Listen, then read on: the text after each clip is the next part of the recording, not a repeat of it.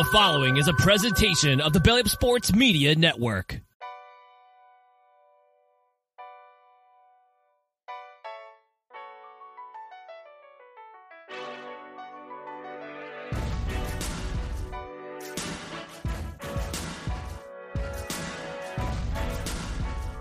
You are now in the Corner Booth Podcast, a sports podcast from Belly Up Sports and the Belly Up Podcast Network. Here is your host, Jared Clinton. Ooh, ladies and gentlemen, welcome to another edition of Corner Booth Podcast. I'm your host, Jared Clem, alongside my right hand man, the TikTok myth, the man, Matthew Ordazzo.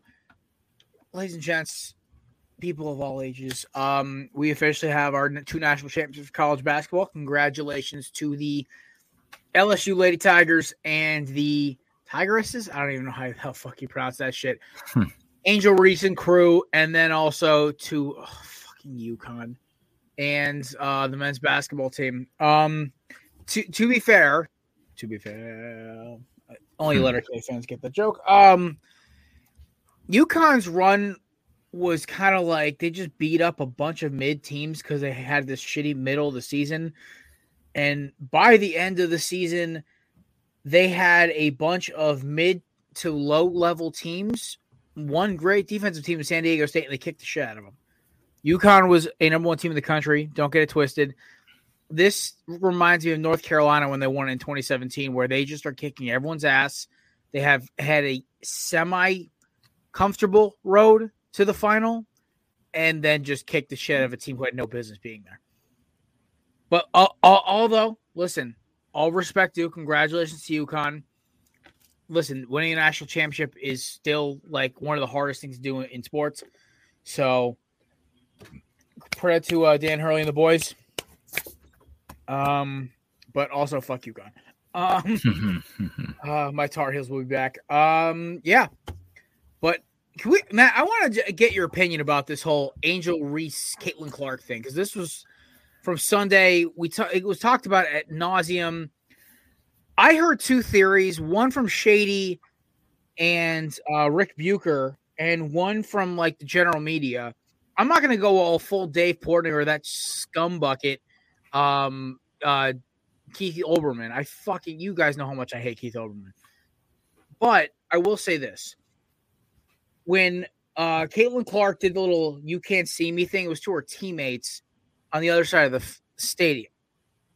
Angel Reese as much as she's the most outstanding player of the tournament, if she is, she, if if, she, if there's a top three players in college basketball right now, in terms of popularity and dominance, she's number two behind Clark. She's well deserving most outstanding player of the women's tournament. But she also like chased Clark down, like Clark like disrespect. Listen, I'm not gonna knock on somebody for talking shit. Angel Reese, talk your shit, girl. Go do your thing, right? I ain't gonna knock you for it you live your life, do what you got to do. I'm just saying, from my perspective, I'm like, uh, come on, like it wasn't like Caitlin Clark walked up to you and started running her mouth, but whatever. You know what?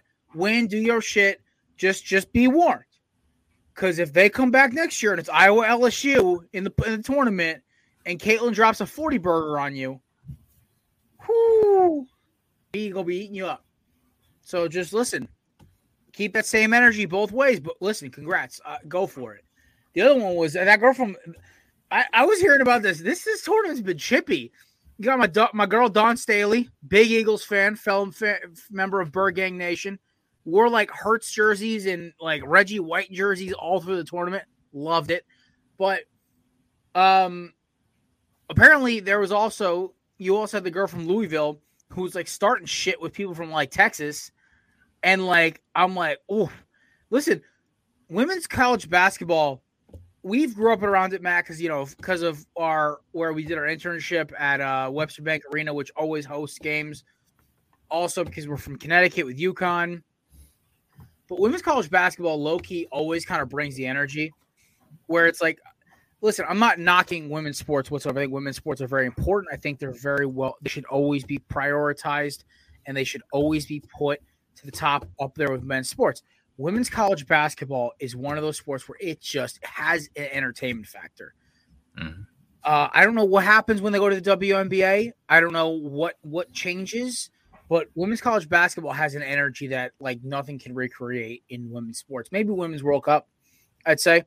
Um, but because I gotta show love to my girl, at my uh, my uh, my dream sugar mama, Alex Morgan. I still have I still have that belly up T-shirt from when they won the title. Um, I will say this right that the tournament, like I never paid as much attention to the women's tournament as I did this year. I was like, shit, I'm actually watching this. This is great.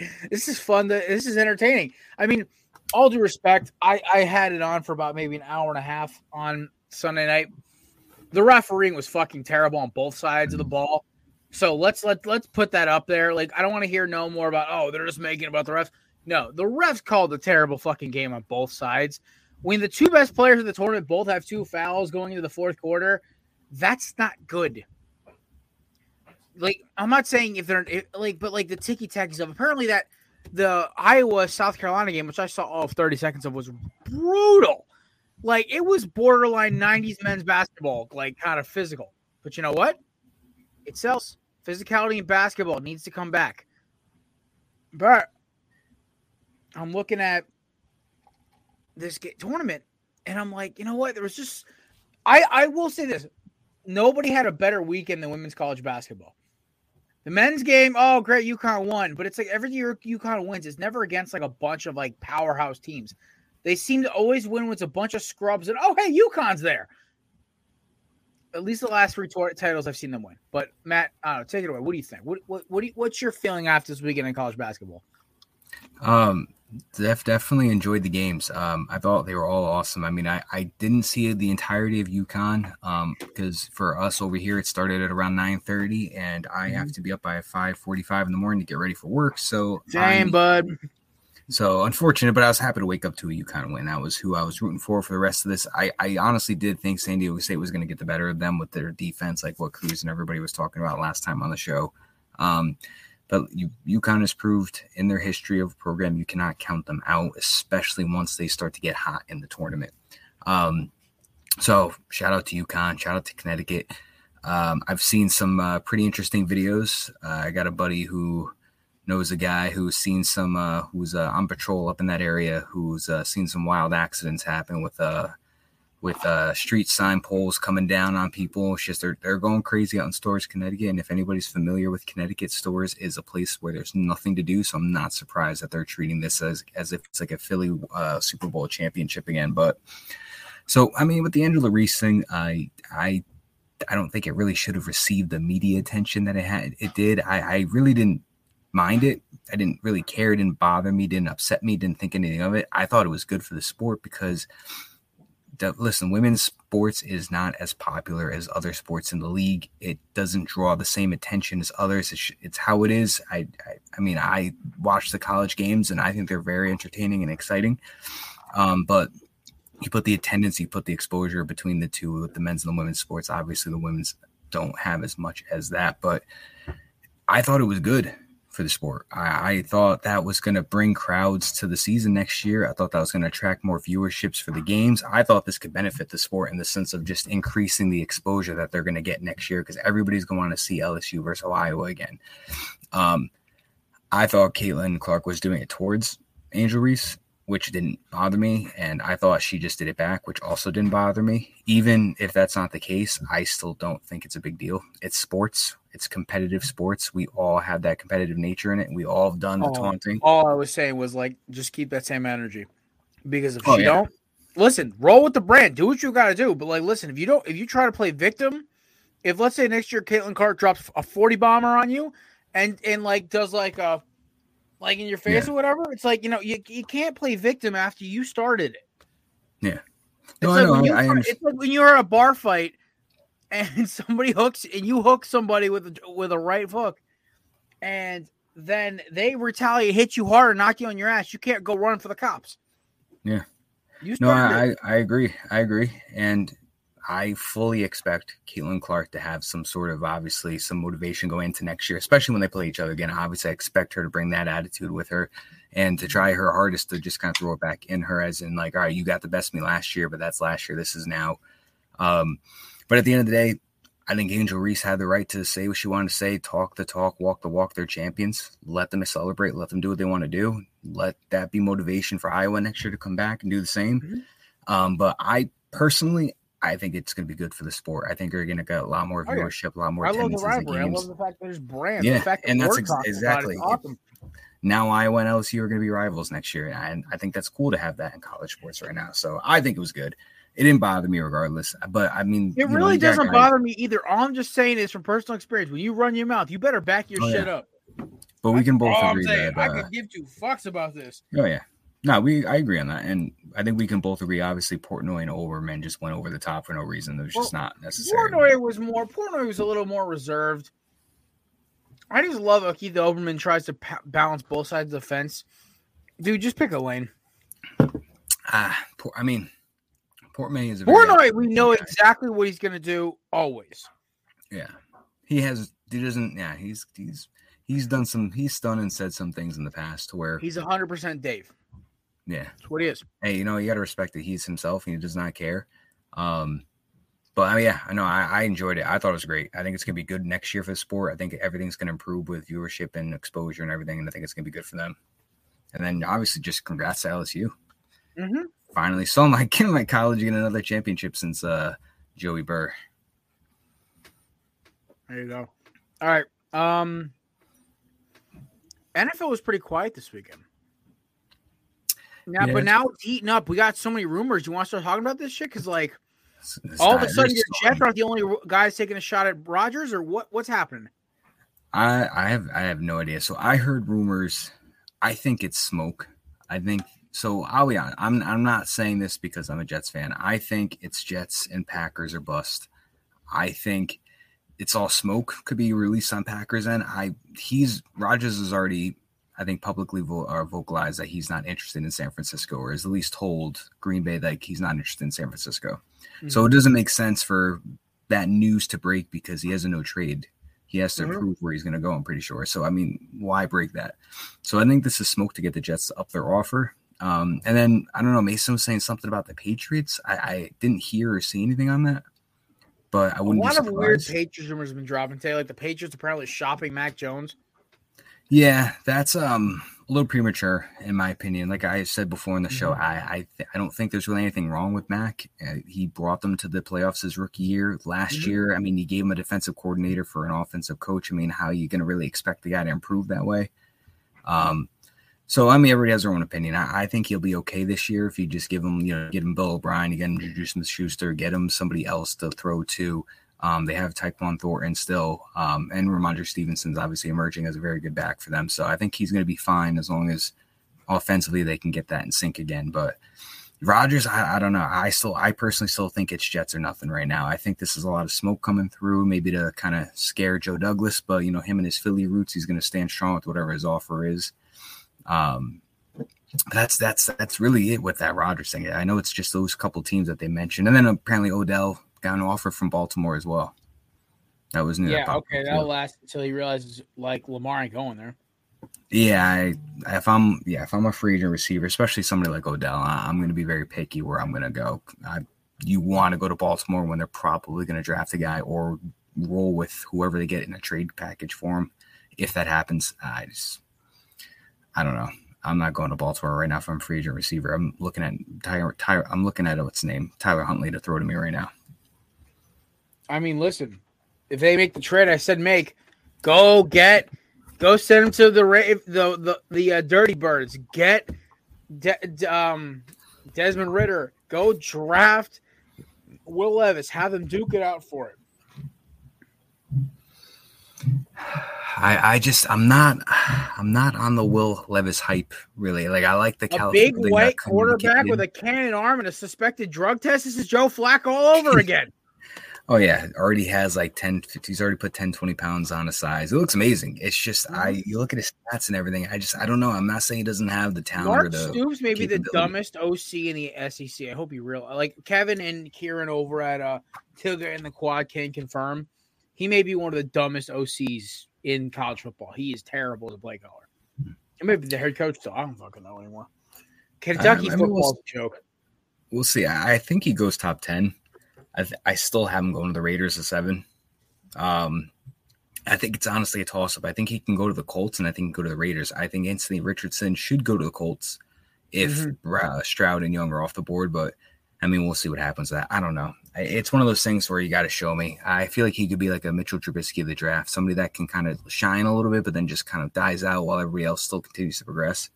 Um, but he's he, it's an interesting moment, Baltimore with that one. Um, I don't know if I you think Lamar will go to Atlanta. I, I mean, it's a fit. I mean, they've they've done it before. They can make it work again. I just know that the comments of the owner not wanting to pay somebody like that again. I just, I don't know. I know, like you said, he doesn't want to get burned with another Vic type contract. I don't know. I mean, it's gonna be weird. I think right now it's like everything's on a hinge pin. We're in that weird in between between free agency and the NFL draft. Like we're gonna start hearing a lot more shit draft time. Mm-hmm.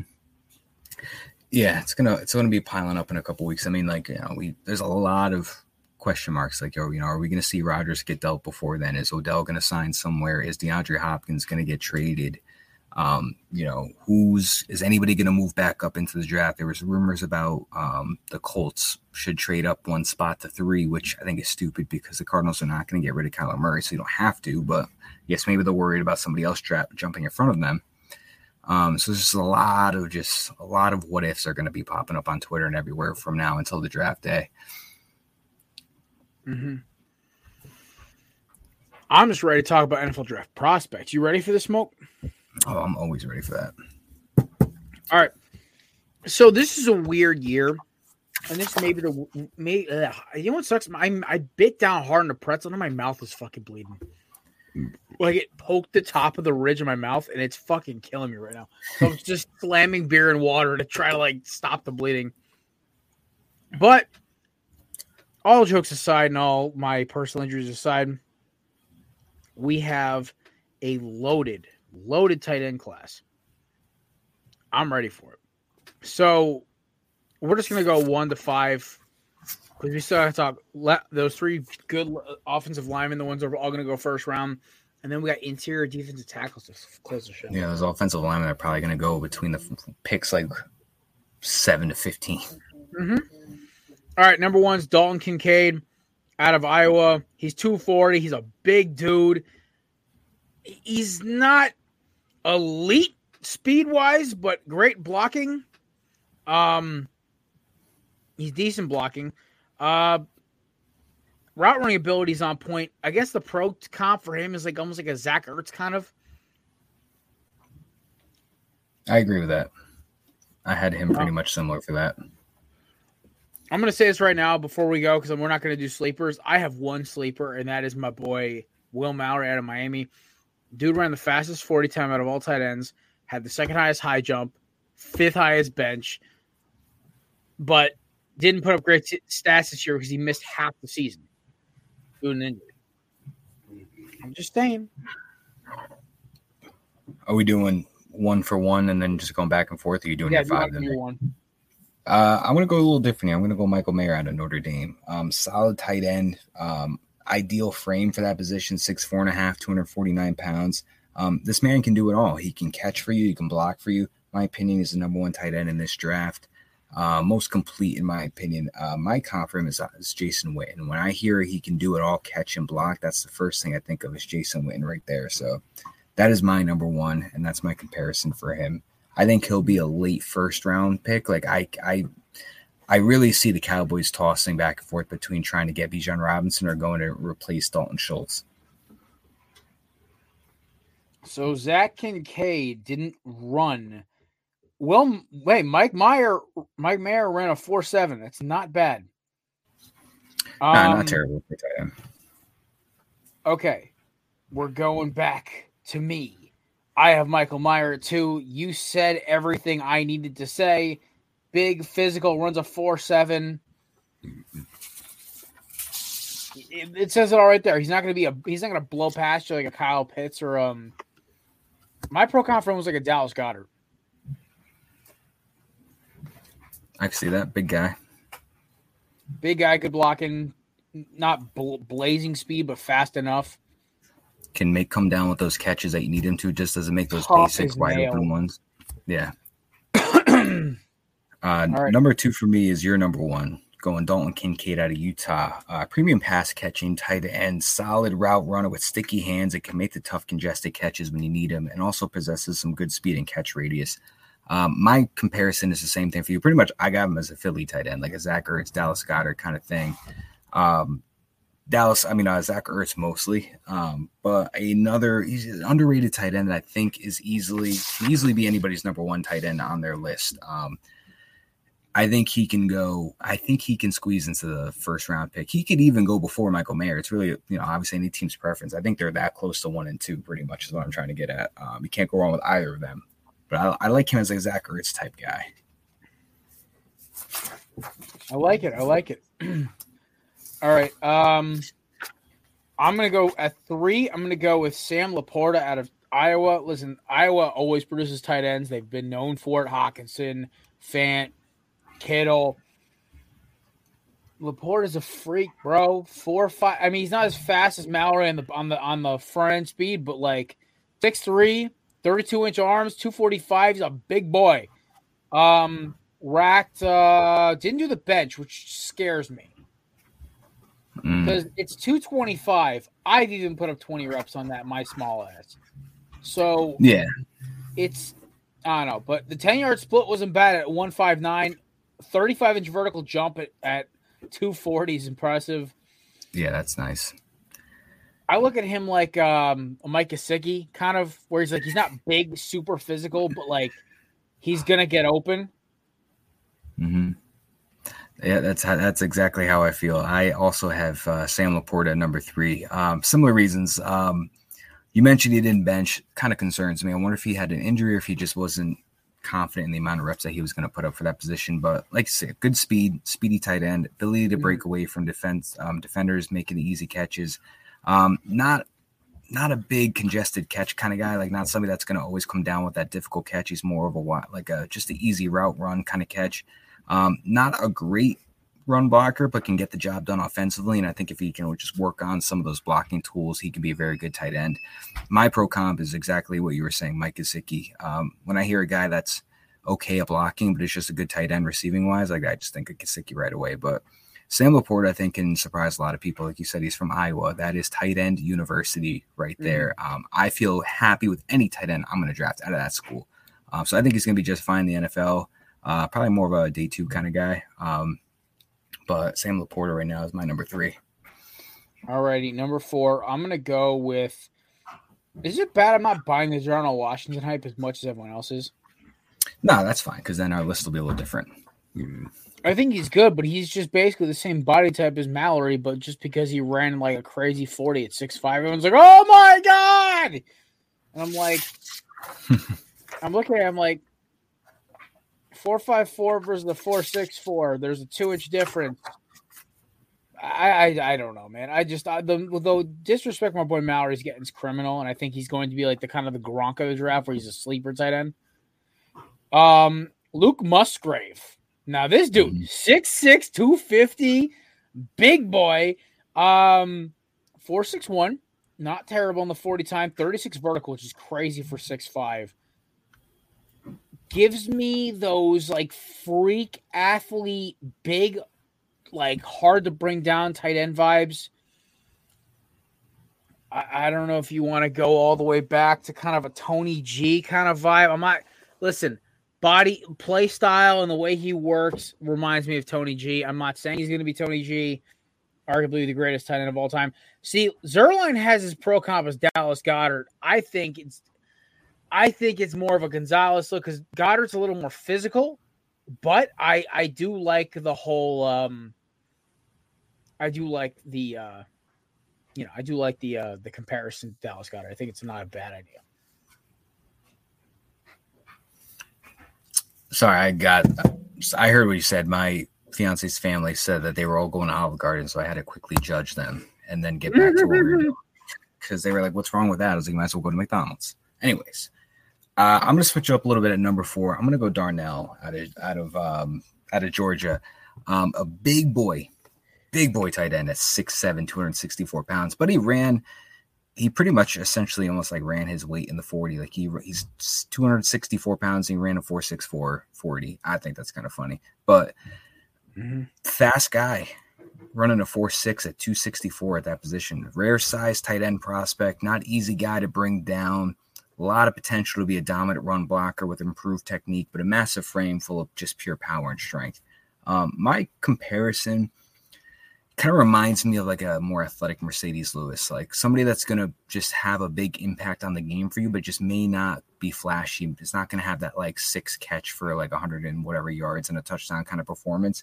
Um, mm-hmm. But he's just going to do a lot of fundamental things to get the job done, like block for you, create some holes for you, just make those quick little like five yard first down kind of catches. Um, so I got, I got a more athletic Marcedes Lewis for him, but I got him at four, kind of like as a sleeper that I think can just kind of I just I think it's just fun to just just draft a six four seven two sixty four guy and just see how that goes for you. I don't know. It's a big fucking guy, but we'll see how that goes for him. That's my number four. All right. Uh, my number five is Darnell Washington. Listen, I think he's going to be a freak athlete. I think he's just above. I think his combine hype is what's keeping him up here. The Darren Fells comparison is perfect. I think he's a big physical freak tight end, but is he going to be good? We don't know. Um, I still think I will put money that Mallory has a better career in the NFL. I think that he had a better combine. I think everyone's like, oh, he he struggled. It's like, oh, Miami's offense was horrible this year. Josh Gattis should be put up on war crimes for what he did to that offense this year. That oh, man yeah. literally heisted the entire college of University of Miami. So do not hold Will Mallory accountable to that. Um, so him and Fells is my number five, but like Mallory's my five A. That makes sense. It makes sense. Not Fells, um, Washington. Sorry, Jake. Keep this pro comp. My uh, my number five, last but not least, is Luke Musgrave uh, out of Oregon State. He is just a just a good tight end, just quick hips, quick feet. He's got a good burst off the line, creates solid separation from his defenders. Um, I kind of he's a big guy too. I kind of got him as a comparison with the Dallas Goedert. Like I was going back and forth between him and Kincaid. I feel like Kincaid's more of a Zach Ertz and Luca is more of a Dallas Goedert kind of guy. Um, but this is a deep tight end class, regardless of who we have in our top five. Um, Luke, I think, is kind of be like a middle of the pack kind of guy in the draft, kind of wise just with what everybody needs. But I, it's a deep position. I'm excited to see where everybody goes. Um, that's my number five right there. Probably why mm-hmm. Dalton Schultz only signed a one year, $9 million contract because he could just cash this in. Tight end class is loaded. This is the best tight end class yeah. I've seen in a oh, very yeah. long. I think I think the Fant Hockenson class, the last time I've seen like anybody mm-hmm. of this like kind of caliber coming out in the first round. Oh yeah. All right. Ready to talk tackles quick? Let's do let's do it. All right, who's your number one tackle? ah, it's a toss up between Pete Skoronski and Pete Skoronski. So I'm gonna go with Pete. Jesus. Like give it away anymore. Um explain yourself. I like Pete. Oh, yeah, sorry. I like Pete too. Honestly, like they're they're talking about like the Eagles like taking Pete at ten, and I'm like, mm. why? To put him at guard? The fuck? I mean, you That's could, never been the Eagles' way of doing business. We find a guard in the fifth round, he's a Hall of Famer. That's usually how we do our things. That's the exciting thing about him, though. You could he's got the size to play guard if you really need him to. He's versatile like that. But mm-hmm. I, like you said, that's not really the Philly way to go. There's a lot of other things I think they're going to address Six, in the first four, round. Three fifteen. That's a big fella. A My favorite highlight tape is him on Hutchinson. That is like from last year. Mm-hmm. Um, yeah, that's I have, my. Uh, I have Skoronski as number one as well. I have PJJ as my number two. He's a freak he, he, he reminds me a lot of a bigger Lane Johnson mm-hmm. or Jordan Mailata, where he's just a big, rangy tackle. He's got a lot of athleticism. Uh, and then my number three, I have Anton Harrison out of uh, uh, Mason's alma mater, Oklahoma. I like Harrison a lot. I just think the problem is Harrison's run blocking scares me. There's a lot of times where I'll see him either be out of position or he'll scrape too short. Maybe it's because I played left tackle and I kind of get the basic gist of the position enough for a high school athlete. But it's like I'm looking and I'm like, wait a minute, there's the things missing here, but he's getting away with it because he's a freak athlete. Um, it says here on PFF, it's like light-footed pass protector. Usually PFF gets things wrong. They're kind of on this. I, I kind of see him kind of like he may have issues down the line, like scraping. Uh, the other one I love, but like he didn't make my top ten. I think he's gonna be a second rounder. Is Broderick Jones out of Georgia? Mm-hmm.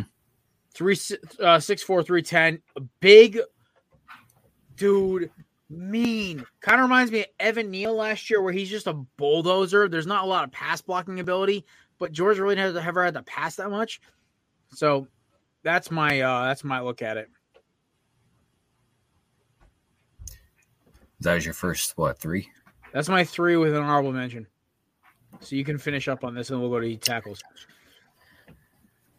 I got obviously Pete Skoronski at number one out of Northwestern. Um, out of everybody in the, in the draft at his position, I think he's the most pro NFL ready lineman. Um, he's got excellent footwork and hand usage against blocking defenders, against the spin move, um, explosive right off the snap.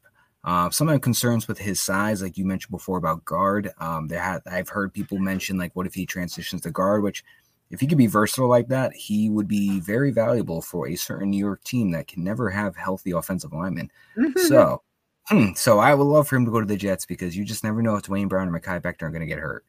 Um, I kind of I got a pro comp for him. I kind of like a little comparison with him and Zack Martin. Um, I think um, that's my comp for him, but I, I think he's going to be the best uh, offensive lineman in the draft. I think he can go top ten.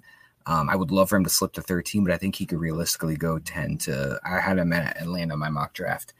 Uh, number two, PJJ, like you mentioned before, um, long athletic tackle. Uh, could use a little additional technique work, but a versatile offensive lineman who can play both tackle and guard. Good timing off the snap. Um, in my opinion, I think the fact that he can play guard and tackle for a team is going to be very valuable for them. Um, just puts them at it puts him at number two mostly because that value, um, the valuableness where he can play either if he really needs to. Um, like I was mentioned before, it'd be very good for teams that just can't have guys stay healthy and you need to move some guys around. Last year we had Alijah Vera-Tucker play mm-hmm. um, right tackle, and he's a left guard. so there are sometimes you got to make some movements, and if he can, if he's just uh, I can win for the team, so be it. I, I like him with Brian O'Neill from the Vikings with that one. Okay. Um, and then my third is Broderick Jones, with my honorable mention will be Anton Harrison. Uh, Broderick Jones is a mm-hmm. very athletic tackle right um, out of Georgia, solid size, quick, nimble footwork. Um, not a finished product. Um, he definitely needs a little bit of work. He's going to be a small project, but I think he possesses the athleticism to be a long time starter in the NFL. You mentioned Evan Neal. I like Andrew Thomas with him as well, just because I know Andrew Thomas struggled his first year and then really picked it up the last couple of years. And I think that could be a similar situation with Roger Jones. And I definitely think he goes uh, top 20 in the draft. And then honorable mention, like I mentioned, Anton Harrison out of Oklahoma. Um, underrated prospect, gets a lot of love right now, and he deserves it. Good size, length for his position. Could struggle against NFL speed um, defenders. Has to work to improve his game, but possesses the size and strength to start in no time. Um, and I had him compared to Taylor Moton. Hmm. All right. D tackle something. Let's get to Matt. We finally made it to the defensive side of the ball, baby. this is right. a okay. So next week, of course, we're doing edge rushers, D ends, and linebackers. We're doing a three for this episode. So we're doing D. We're doing D tackles only. So interior guys. So no Myles Murphy, no Andrew Van Ness, no Will McDonald, I'll allow Ben Ojulari because he's a big fella. Works for me then. All right. Number five, Ben Ojulari. BJ Ojulari. um LSU struggled this year, but Ojulari was fun to watch because he just kind of was always in the play. If that makes sense. He always was kind of around. I, I don't know how he's gonna translate. Um I mean, he's a it his his combine is his combine was great for his size. A four five nine as a interior guy is great. My my biggest problem with Ojulari is that his production wasn't perfect. But besides that, he's gonna be probably a solid starter in the league. Like a lot of these D tackles not named Jalen Carter are hard to identify because a lot of them had great seasons and probably be first round picks if it wasn't for the two guys who are at the top of this leaderboard. The fact to pronounce his name right makes me so happy. I'm glad that you mentioned. uh I'm glad you gave the uh, the okay on Ojulari because he also was my number five. Um, I feel the exact pretty much same way as you do. I, I, think production wasn't really there, but I think he has a lot of potential to be very talented in the league. Um, stand up rush linebacker with upside as a pass rusher, but inconsistent effort stopping the run at times. Um, definitely, definitely a project, but he's he's he is a very intriguing um, prospect, and I if he could just work on some things, I think he'd be very talented in this league. Um, I kind of like the comparison of like a Harold Landry, somebody that kind of took a year or so to get kind of get his foot off the ground, but um, that would be my number five for linebacker to a D tackle. I love this. I was gonna think yeah. maybe you say Jeffery Simmons because Simmons took a year to get his shit together. I've got I've got Simmons for somebody else. You you could very easily make that comparison. You could even say Quinnen Williams with the fact that it also took him a year to get off his feet too. Because he had a terrible, well, not terrible. I shouldn't say terrible. He didn't have a very good rookie year. Thankfully, he's had amazings two through four. Um, All right, we'll go to number four here. Um, my phone is malfunctioning as usual. Stupid, uh, stupid brand new iPhone. Um, I was gonna put Kancey, but I'm gonna. I, I guess uh, it's weird. Like, man, these rankings are stupid. I had my shit together, and they're like messing it all up. I, I guess I'll go with. uh I'm I fuck it. I'm only doing four. I'm going already already down to three. I don't care. I thought I had a I had I thought I had a third, but I don't. So we're gonna just go with our top four favorite defensive tackles because fuck this shit. Um, yeah, number four, I got Calijah Kancey out of Pitt. And if I hear one more Aaron Donald comparison, I'm going to slap somebody. Aaron Donald is basically Black Thanos. Okay. Yeah, man is just this man is not normal.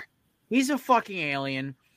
Him, Chase Young, Haason Reddick, Miles uh, Myles Garrett, some of these some of these guys on defense, Nick, even Nick Bosa, um, these guys are fu- Kyle Pitts. These guys are fucking aliens. Okay, just stop. Like, don't compare these poor kids to these these dudes. Listen, Kancey could be that dude, but he had an okay college career. He was decent. He was good at Pitt, but it's also Pitt. The two true. guys that have ranked ahead of him are premier top 10 prospects. I like I like Kancey though because I like Kancey. He's just he's just a freak athlete. Ran a four, I believe six seven. Yeah, four six seven. The guy's athlete scores off the fucking hook. Um, his production score was solid, especially for his height. He only did the ten yards, but no bench press, no shuttle. He didn't do any drills besides run the forty, which I, I, I don't know. This Daniel Jeremiah compared him to John Randle. Yeah, I saw that. I was like, no way. Oh my god! Stop. I saw Pro Football Focus say Dominic oh, Easley, which makes more sense than John Randle. Wrote, oh, I should have noticed. Fucking Lancer wrote this shit. Oh, I saw PFF give him a comparison of Dominique Easley, which made a little more sense than uh, that. I can that I can roll with. Okay, that one makes a lot of sense. Okay, but like, come on, man. Mine, I'm going to go a little different here. I'm going to go Mazi Smith. Um, physical okay. and athletic defensive tackle, possesses solid size and quickness for being 323 pounds. Um, good footwork and athleticism as well. Um, underrated prospect. I think he's he's he's my number four right now. Um, I had it between him and and uh, and Kancey. Um, kind of got edged out um, with Mazi Smith in there, but so for number four, I got him, and my comp for him is going to be Dontari Poe. I've seen a lot of people write about it, and the more I kind of look into it, um, I can see it. Just a giant man like that. Um, so I, I got Mazi Smith ahead of Kancey in this one. There you go. Um, I had I had Smith as my honorable mention. That was the one I had circled as like a maybe, but I just I don't know. I just like a lot of these guys. Like it's it's weird because I want to give a lot of these guys a benefit of the doubt. The problem is like I don't I haven't like it's hard to evaluate D tackles, really it is. Because if you showed me my uh, Fletcher Cox's tape from what ten years ago. Yeah. All you see is him absorbing double teams. Mhm. It's not like Ndamukong Suh, where he basically was the Heisman winner, or Jordan Davis blowing up plays and then running a ridiculous 40 time. All right, I'm going to go to number two. I think if he's not your number two, you, you got to get your head checked. It's uh Bryan Bresee out or Breeze out of uh Clemson. Retro sophomores. The dude's like 20 years old, six five and a half, two um, just under 300 pounds. Great production. Good have ran a 486, 22 reps on the bench. A little low, but you know, I'll take it. Um they compared him to Grover Stewart. I had to look up who this was. I don't hate it. I think that's a little disrespectful to the man. I was going to say more of a Cullen Jenkins. If you remember Cullen Jenkins from those Packers, Giants, Eagles days. I can see it. So that was my pro comp for him. I like the kid a lot, honestly. If we still ran like a 3 4, I'd say sure. But we ran like a 3 3 hybrid, and we've got a lot of good guys who are like those versatile kind of end kind of positions, like Milton Thomas. I'd say this dude is going to be a great fit on a team that runs a solid 3 4 edge rush. So, um, I do like I do like Bryan Bresee a lot. I think he's going to be a very solid player. I think he's going to be like he might make a Pro Bowl here and there, but he's it's. I think honestly, a, a mid fifteen pick, like ten to fifteen, is his range. I think somebody's going to try to overdraft him because they're going to panic as Carter's off the board. Yeah, I can see it. They're going to want to. Just. Well, like the reason something. I I also is only ranked this high because there's only one really good all world D tackle this year. Am I am I agreeing with you, Matt, that you have uh Bresee as your number two? I do. Oh. Um, young, athletic interior defensive lineman. Um, my opinion could be like could be a medium risk but a high reward. Um, just a young guy doesn't have maybe as much experience as others might have it, but he is just a big and physical guy that I think will could get overreached for, like you were mentioning. I think there are going to be some guys that go before him, but I still think he's the second best in this one. Um, he's got a potential to be the top NFL defensive lineman if he can um, uh, if I don't even know what the heck I just rolled for a hot second, but improves his game is what I meant. I thought I said in place. It's not even a word. Um, it stays healthy. Um, Mhm. I think he has the potential to be a Ndamukong Suh minus all the bullshit antics that he would do on the field. Um, but I, he's a big man. He's physical. I think he could be very good in this league. Um, I have him right behind Carter, like you do, but I can very well see a bunch of guys going ahead of him. Um, so I, I, I guess I don't know, man. I could really see him going to like Seattle and the, with their um middle of the first round pick. Like I, could- I could see some team just reach for him. Like this screams like Raiders. Like Raiders are gonna take him over a handful of other guys early. like a Devon Witherspoon or something like that. Yeah, and he's just it's just not going to work out for him. But I forget they don't have Mike Mayock anymore, so maybe they don't have to worry about that. Um, but this is definitely Nah, a pick, Mike. Nah, you're gonna go get a kid who could be drafted in the third round in the first round. Yeah, All right, like, number one. Let's be straight up. We all know who the number one D tackle is Jalen Carter. Now, I'm worried because he didn't test his athleticism as much as I thought he was going to. Like, dude had a shit pro day. Hmm. Yeah, that was bad. Shit pro day. But took I think he's still off. gonna be okay. I think he's gonna be more of a stuffer. Like everyone's talking about, like because everyone waited him for to have like a Jordan Davis level like combine or pro day performance, and he didn't. And the arrest thing, whatever. Uh, Daniel Jeremiah hasn't convinced that if he gets to ten, the Eagles are drafting him at ten. I really hope that's not the case. I we can go get a kid like the kid out of Pitt or BJ Ojulari in the second round. Let's go get somebody who actually like makes a little bit more of a difference at 10. I don't know. I just the Jalen Carter thing, he could be a, an all pro D tackle. His pro comp is Warren Sapp on this on one of the websites I use.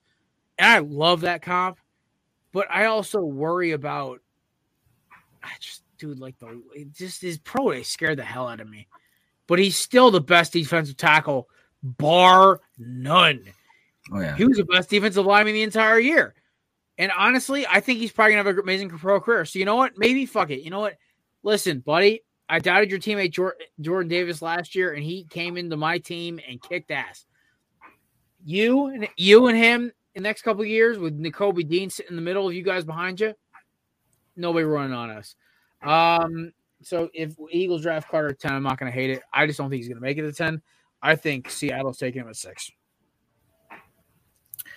Uh, I so I obviously have Jalen Carter number one. Um, I think he's going to have a, a, very very similar story to Laremy Tunsil, where he's going to you know he's got we obviously know about his off field issues that um, arised before the draft this year. Um, you know Laremy Tunsil with his video, he was the best player at his position in that draft. Slipped down to I think projected like, number two overall. He was supposed to go yeah. ahead of uh, Wentz and Goff, and then he wound up going. I think it was like 11, 13 12, 13 so Carter's gonna have a similar story. He's the best of he's the best player at his position. One point was scheduled to go top three, is now most likely gonna go back into the 10. I think he winds up slipping all the way to um the Bears. That was who it was. I think they had the eighth pick. Yeah. Um here's my kicker, right? He did this whole like I'm not taking top 10 uh visits through Rosenhaus. Watch the team who he thought was his stopgap says, ah, fuck this kid. And just draft oh, somebody oh, else. Oh I, my god! I, you know what's funny? I, I, know it's I know it's a movie, but when I saw that, I immediately got that uh, the, uh, the Bo Callahan. Bo Callahan vibe. I was like, Dude, oh no, I this love that movie draft day. It makes me not completely hate the Browns. Yeah, makes me think they're actually smart for a little bit. Um, yeah, so yeah, I mean, I think he's like I said, I think he's gonna slip. I think he's gonna go to eight to the Bears instead of going top okay. three like he was supposed to. Mm-hmm. Um, possesses everything you need from a skill to size, strength, athleticism perspective. Um, best player at his position in my in the draft, in my opinion. That this was who I had compared to uh, Jeffery Simmons. Just a big, mean guy that can just it's going to cause a lot of problems. Might get to a slow start in the beginning, but I think he's going to really kick it into gear um, towards the end of that year. If anything, um, I think the Bears are a perfect place to really go from. That's just a team that's rebuilding, trying to find their identity. They probably want to get back to the 85 days with that tough defense. I mean, they got um, Tremaine Edmunds or Terrell Edmunds. Which one is it? One of the Edmunds uh, from the Bills. Edmunds. Terrell Edmunds plays for the Eagles. So he's a safety then. So right, so they got they got the pass rusher. Um, I think they can add pair him with that. I think that'll be really good for them. Um, so yeah, I got him as Jeffery Simmons. Um, yeah, pro day scares me a little bit, not gonna lie, but I think it was just really just everything going on off the field that was on his mind at the time. So not too worried about that, but as long as he can just kind of get his mind fresh when he gets into the season, he'll be good. But that's that's my number one. All right. Um anything else you want to run through before we close it out today? Um got nothing on me. I mean, this is an amazing time this is an underrated time of the year when you get to that late March, early April. My, you got the March Madness is just coming to the end. You got the draft coming up. Baseball just started. Baseball just started. Um, we got playoffs are going to be starting up soon um, in oh, other sports. NBA playoff predictions are next week for us. Get ready. Me and Matt are going to make me, Matt and Mason are going to make complete clowns of ourselves, and it's going to be awesome. We're going to do our NBA playoff brackets. Um, it should be a good time. you know, see how many how many of us got the Knicks going all the way. If it's just gonna be uh that's not me, baby. Let's just hope my Wolves can get a dub tonight so we're not like the eighth seed again. Oh my god. We were the fifth seed, and then Towns came back and we started losing games again. He's like a fucking disease. Oh my god. It's just like, dude, man, I just I, I'm I'm done with Karl-Anthony Towns. I want to trade him for like a, a enforcer level scorer and a draft pick. Like, let's just get him hmm, off because hmm. he needs a, a, reality check. And Gobert and Gobert and Edwards got that, and Conley got them dogs in him. He's too concerned about posing with his girlfriend for Instagram.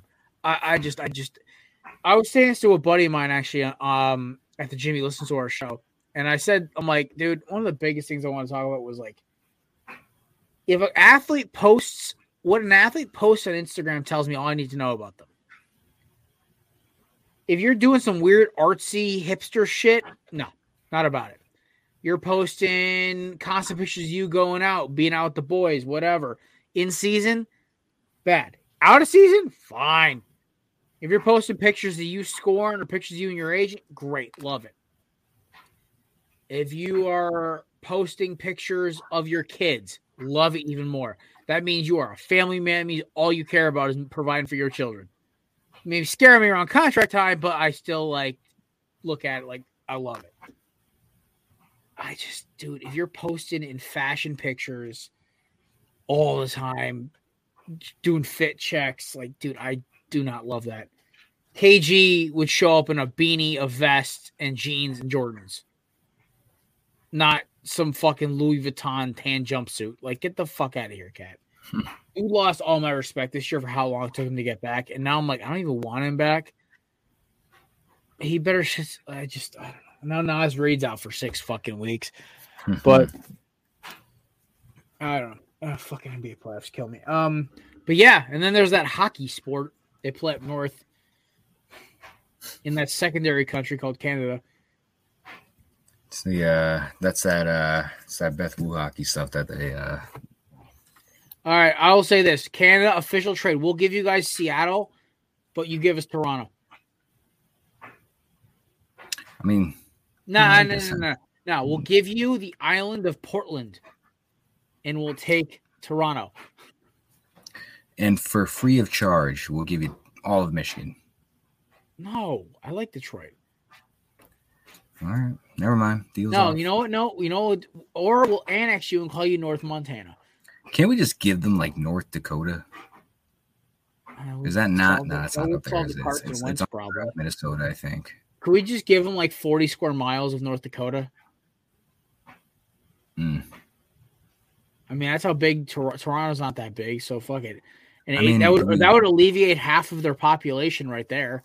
Are we really going to be upset if we lose Alaska? I like Alaska. They gave us Mark Schlereth. Yes, we can get rid of Alaska. That is our defense against Russia. And you Yeah, know give us- damn well Trudeau and them losers in the Canadian Ministry of Defense won't do jack about it. Oh man, listen, if we can just if we can sweeten the deal with Alaska and we can get Toronto, we can get the Maple Leafs, we can get the Raptors, we can get the Blue Jays. Oh, you're thinking purely sports. I'm thinking geopolitical at this point. Oh, I, you you can handle that aspect. I'll I'll take the rest. Maybe we can get All right. Molson. All right. Okay. Ladies and gentlemen, a little shorter episode today. Uh me and Matt are being efficient, I guess. Maybe it's Mason, he's the reason we go so long. I don't know. We'll blame the rookie. Uh either way, folks. Um shorter episode, a little lower energy of an episode, obviously, but we're just hanging out. I just want to throw a quick shout out to some of our amazing sponsors, eatsofficial.com for the best, most stylish 80s way of life sunglasses around. Promo code corner boot for 10% off. Belly up 20 is the promo code for candidates.com, promo code quarter booth. Um, Manscaped and uh, True Classic Tees for 20% off either of them. You hit up Belly Up Fantasy for some of the best apparel and some of the best um grooming things for your man area. And last but not least, also for beards too. By the way, that beard trimmer is awesome. I love it. And our newest sponsor, Mahler Brothers, uh, promo code Belly Sports for 15% off. Uh, some of the best golf attire, and it's very comfortable. I just ordered my camo, my camo uh, polo for the season. I'm ecstatic. It should be here in a week. And yeah, that's about it. Ladies and gentlemen, we appreciate you stopping by. Um, don't be a stranger. Come check us out on Instagram, Twitter, TikTok, for as long as we have it, Facebook, YouTube. Um, we will be live on Thursday. We hope you guys enjoy your week.